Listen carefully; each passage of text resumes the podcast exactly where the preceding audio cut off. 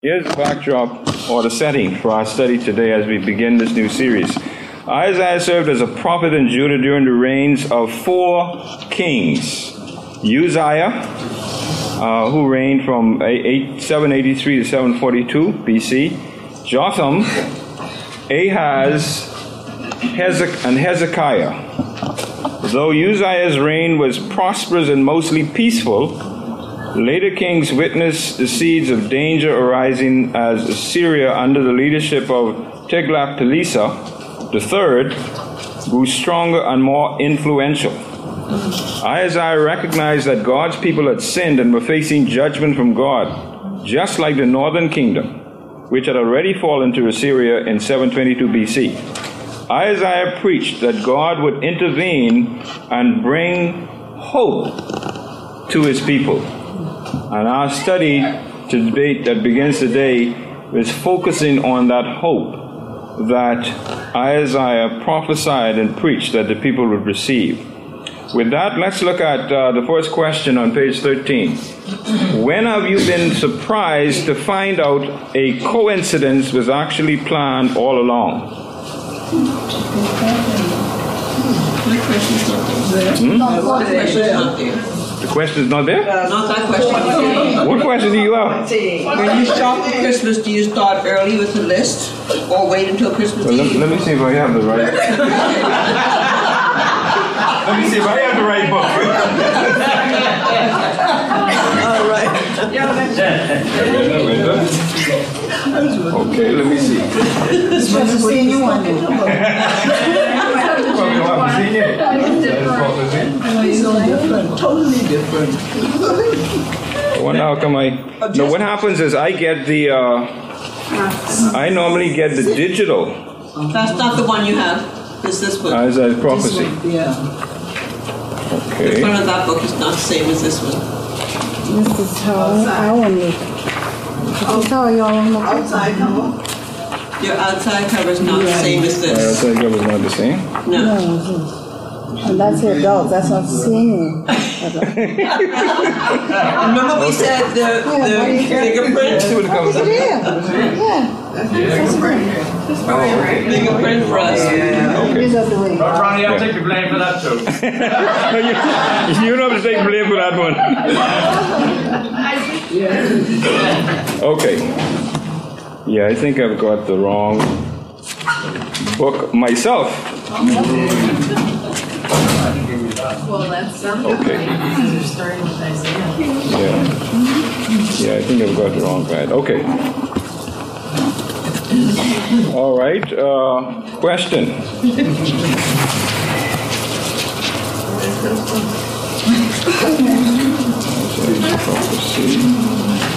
Here, on here, we check.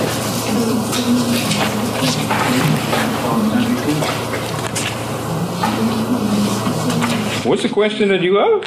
When you shop for Christmas, do you start early with the list? Or wait until Christmas Eve and wing it? Hmm. Oh, okay, okay, okay. All right. All right, so let's answer that question. When you shop early for Christmas, do you make a list or you wing it? How many of you wing it? Nobody? Depends on whether you were already done what you were supposed to do or or wait until the last minute and then you wing Not it. much left. Should be winging at I the end. Like a bunch of scraps. Mm. So we all make lists, right? We are budgeting people. We all make lists. Stay. If you don't make a list, you'll be in trouble, right? Okay. Let's look at um, Bible Meets Life. Someone go ahead and read it, please. When I took my sons to their first NBA game, it was a game between the Dallas Mavericks, who were having a great season, and one of the worst teams in the league. However, that night the Mavericks were not well. Their coach, Don Nelson, was fed up with the mediocre efforts of his players.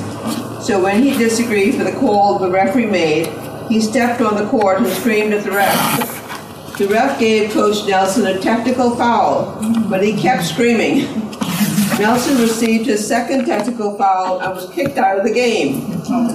In a post game interview, a reporter asked Coach Nelson about the technical fouls. Smiling, he insinuated he did it on purpose to fire up his team. And it worked. The Mavericks won. Something that appeared to be off the cuff was actually planned all along. Some coincidences are not coincidence at all. They were planned. The life and death of Jesus Christ were no mere afterthoughts of God. He planned them all along. The Old Testament is full of prophecies that point to the coming of Jesus Christ. Okay. What is uh point?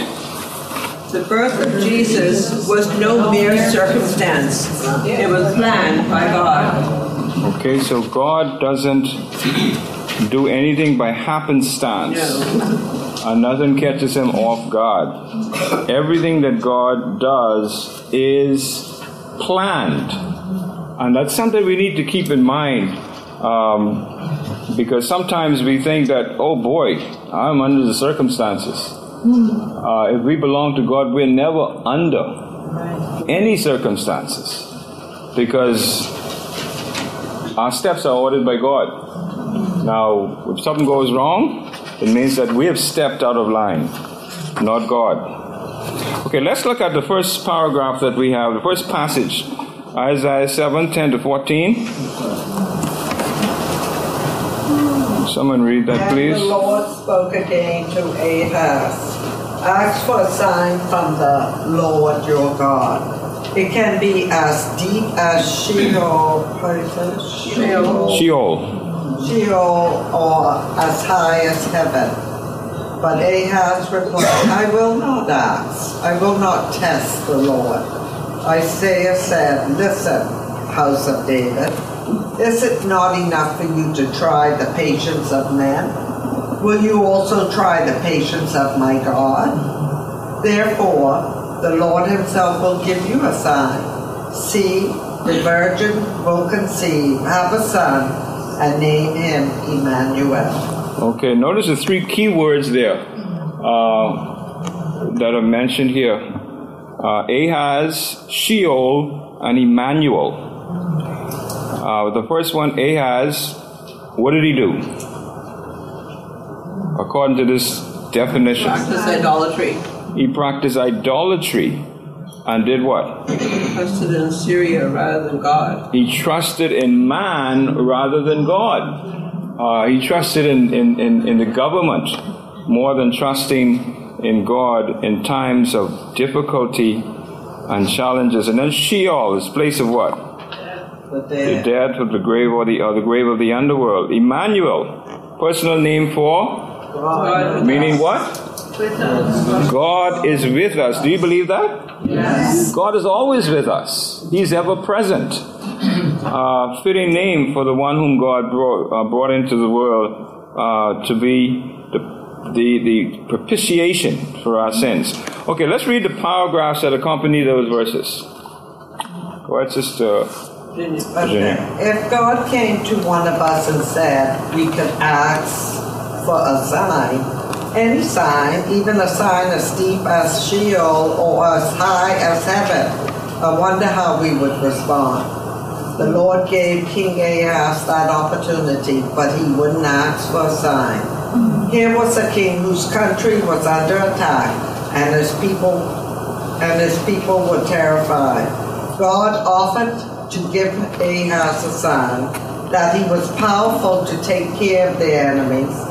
Instead of trusting in God, Ahaz asked Assyria for help. Upon hearing King Ahaz's refusal to ask for a sign, Isaiah the prophet broadened his audience beyond the king.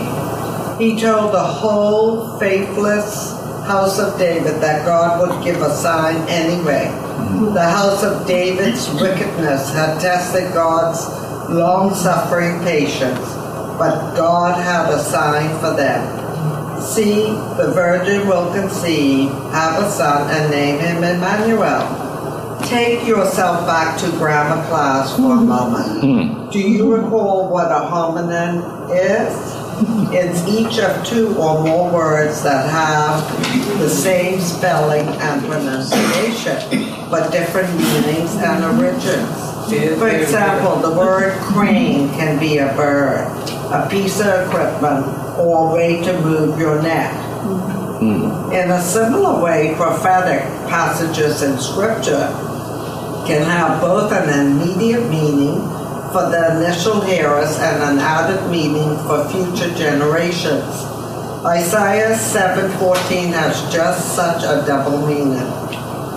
One, initially the prophecy was a word of comfort and hope to the original recipients of the prophecy. It is not clear who the woman and child were, but perhaps it was a child born in the king's house. Hmm. The birth of this child was a reminder of God's prophecy and the comfort that God is with us. Second, the second meaning involves a prediction of the future virgin birth of Christ. Matthew quoted this prophecy word for word as he gave an account of Christ's birth.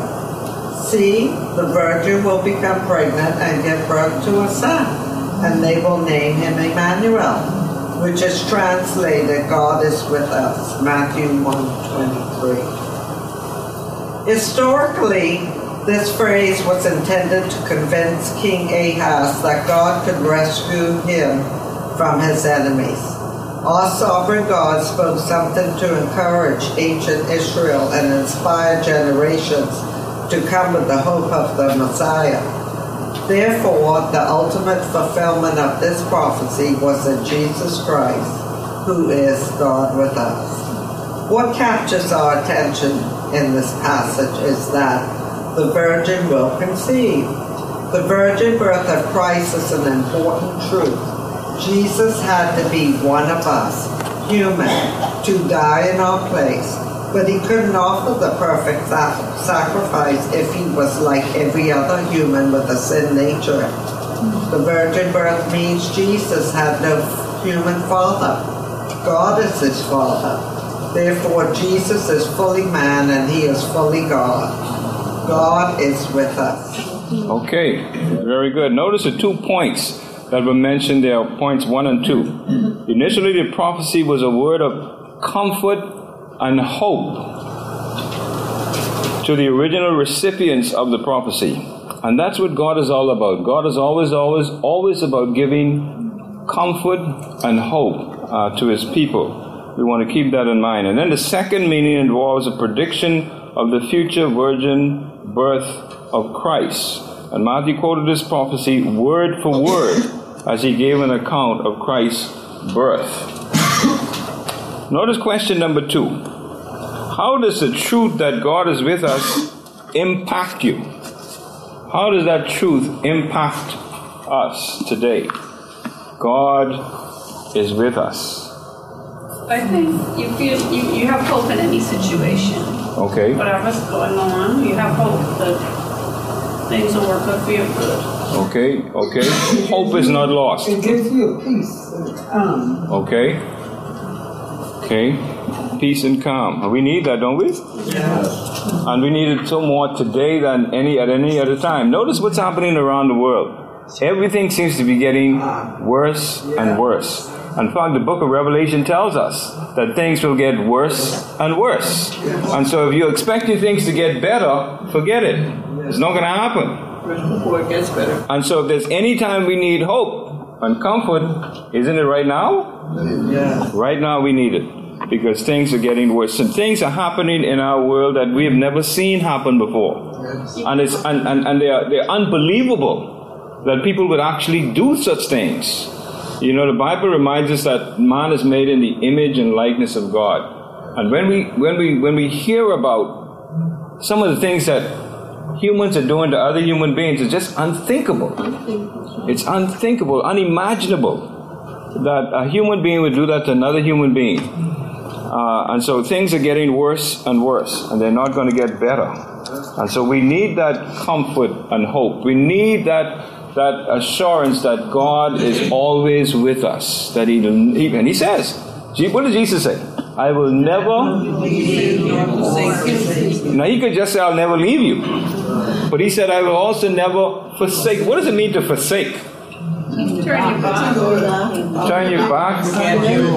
Huh? To completely turn your back. To completely turn your back. Ignore. Ignore, forget about, Forget about you or view as insignificant. Jesus said, I'll never do that. Never do that to you. Okay, next passage. Isaiah 9 67. Someone go ahead and read the verse, please, and the paragraphs.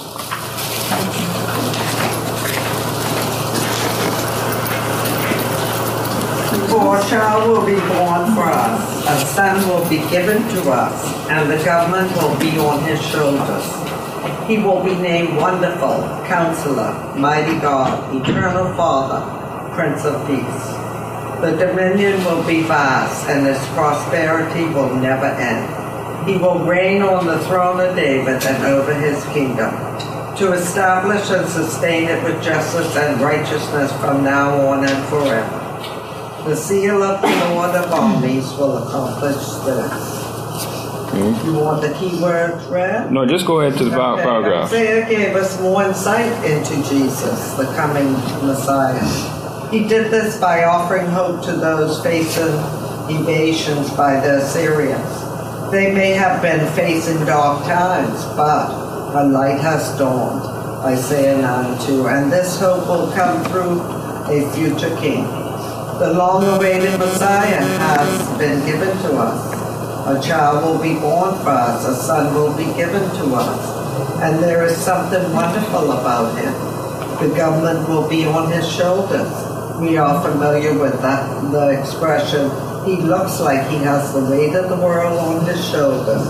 Many of us have known times when we felt as if we were carrying all the burdens of the world. Any such burden pales in comparison to the weight of ruling and watching over people. Christ will carry the responsibility of governing. Governing. This statement implies that this son will be the royal son of King David with rights to the Davidic throne. This means we don't have to carry the weight of the world on our shoulders anymore. It's not God's plan that we walk around burdened by the anxieties of life. Instead, Christ will take care of governing the world and ru- ruling our lives. We can't handle the weight and burden, but Christ can. Isaiah used four terms to describe the Messiah. These terms capture both his character and his actions. Number one, wonderful counselor. As wonderful counselor, he has the wisdom to rule effectively. Messiah's wisdom is in stark contrast to Ahaz, king at the time this prophecy was given, who ruled his kingdom foolishly. Two, mighty God. Mighty means impressive in power, strength, and size. The Messiah will have all the power to execute his wise plans. This term also emphasizes his mm. divine power as a warrior. The Messiah will accomplish all the military exploits previously mentioned in Isaiah 9 3 to 5. Number three, Eternal Father. The title Eternal Father describes the Messiah's rela- relationship to time, not his relationship to the other members of the Trinity. Messiah is said to be everlasting, just as God the Father was described as the Ancient of Days. Daniel 7 9 13. The Hebrew could be literally rendered Father of Eternity. In Hebrew, the word Father carries the idea of originator or source. The Messiah will be an, uh, an enduring and eternal provider and protector. If you want anything eternal, you must get it from Jesus Christ. Amen. Number four, Prince of Peace. Technically, a prince is the son of a monarch. Jesus is, of course, the son of the one true God. How will he bring peace? The Messiah will bring wholeness and general well-being to individuals and to society. The Messiah will set people's warring hearts at rest by forgiving their sins. God's peace is the inner spiritual harmony we experience by being rightly related to God. We can take great comfort in the fact that Christ will keep us in perfect peace. Okay. Now notice um, the question number three. Which of these names of Jesus mean the most to you? You get four names here described in detail. Which one of these four mean the most to you? Out of all the four, which one stand out the most to you? Hmm? Eternal Father. Eternal Father, why? Well, it makes me feel like He will always be there for me. He will always be there. We live in a time when there are absentee fathers, aren't there? Yeah. And fathers who don't care and they don't check and whatever. Okay? So that's a good one. Reminds us that He is always there. He's an eternal Father. Who else? Mighty, mighty God. Mighty God. Why? Because, I mean, he's able to do anything and everything, and he's all power, all strength. He's just, you know, he's better than anything else. And what does a child think of their father? They're the greatest. They're the greatest. They can do anything. Right? My dad can do this and my dad can do that. And so it's good to think of him as mighty God. It means that he can do he can do more than I can imagine. Okay, who else? Prince of Peace. Prince of Peace. Why? He gives that peace and. Okay, no matter how much all hell is breaking loose around you, you can have peace because he is the Prince of Peace. Anybody else? Messiah is there. Huh? Messiah. Okay. Prophet is prophesied they would come and deliver his people Israel and fulfill their promise. Okay. Anybody else? Which one of these words means the most to you of the four? Mr. Randy, I might be wrong on this. Uh, I believe all four combines as one. Because he's all of the above. hmm Of course. But for some of us, one of them stand out above the, all the others. I mean, we are, we, you know, we, we accept all of them. But for us, like some of us have said, for us, he means more, this one means more to me, this one stands out more than the other. But all are equally as important. Okay, let's look, our time is wrapping up, rapidly going here. Let's look at the other passage we have, uh, the final one, Isaiah 11, 1 to 5.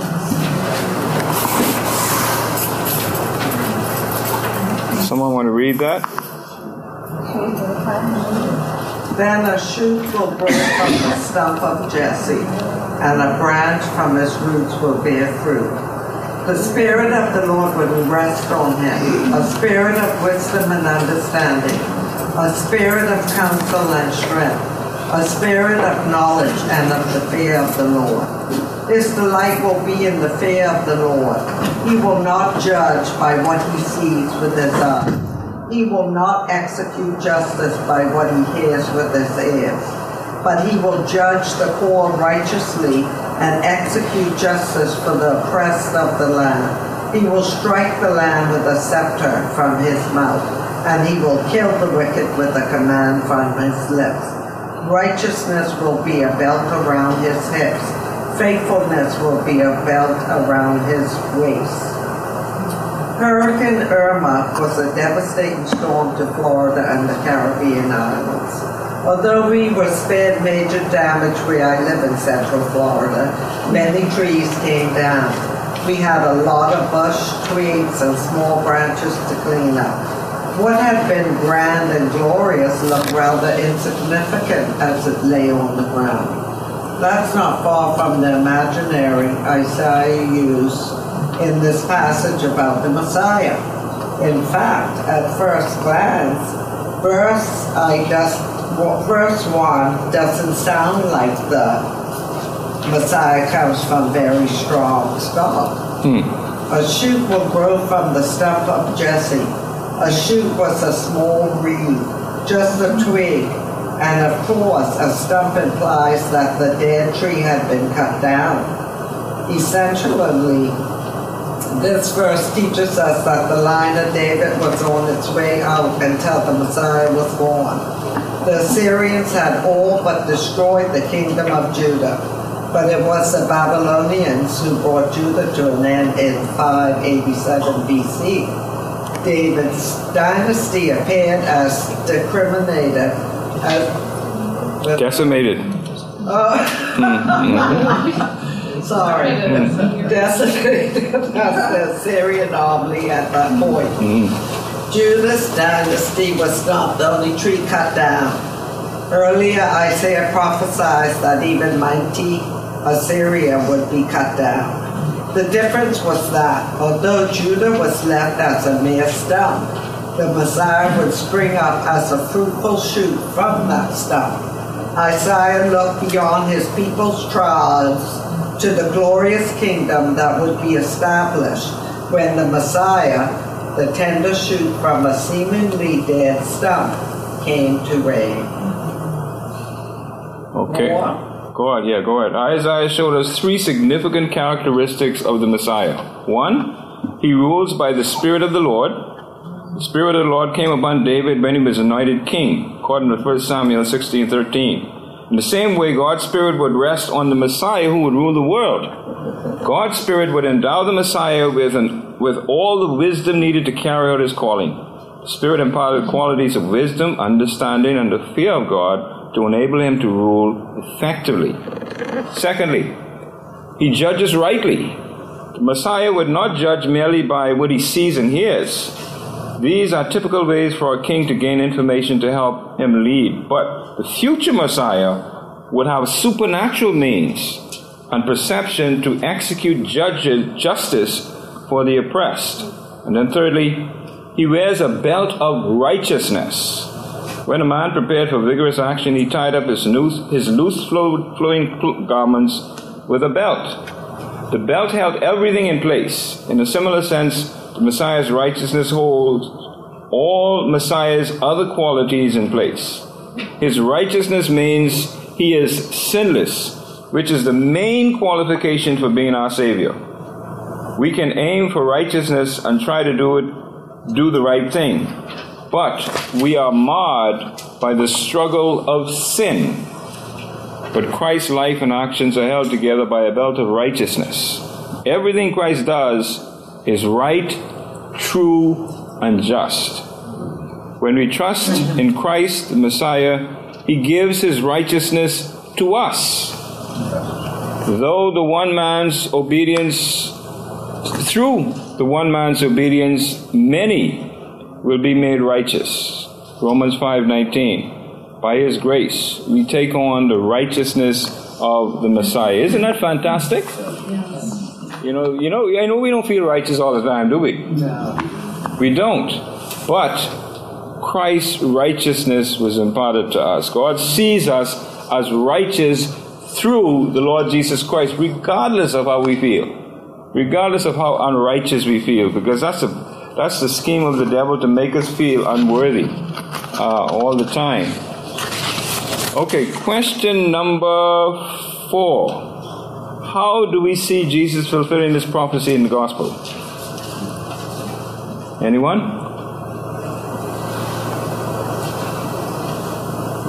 How do we see Jesus fulfilling this prophecy in the gospels?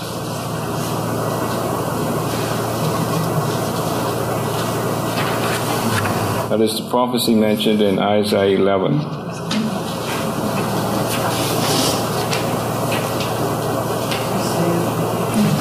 He did it through, through his lineage, but also he did everything that they said he would be.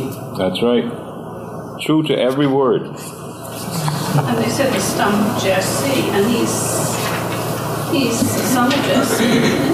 Mm, uh, when, remember when, the- when he was crucified, as far as the Roman Empire was concerned, that was it. We got rid of this troublemaker. Okay? Uh, but uh, the Bible tells us that that was not so. Okay. Uh, we have one more question, five. How do all these verses help you understand that the birth of Jesus was planned by God and not just a mere coincidence? I think they told you you were told about it in the Old Testament, which was written a long time before, and then you saw it happen in the New Testament. Mm-hmm. God told of the events long before they transpired.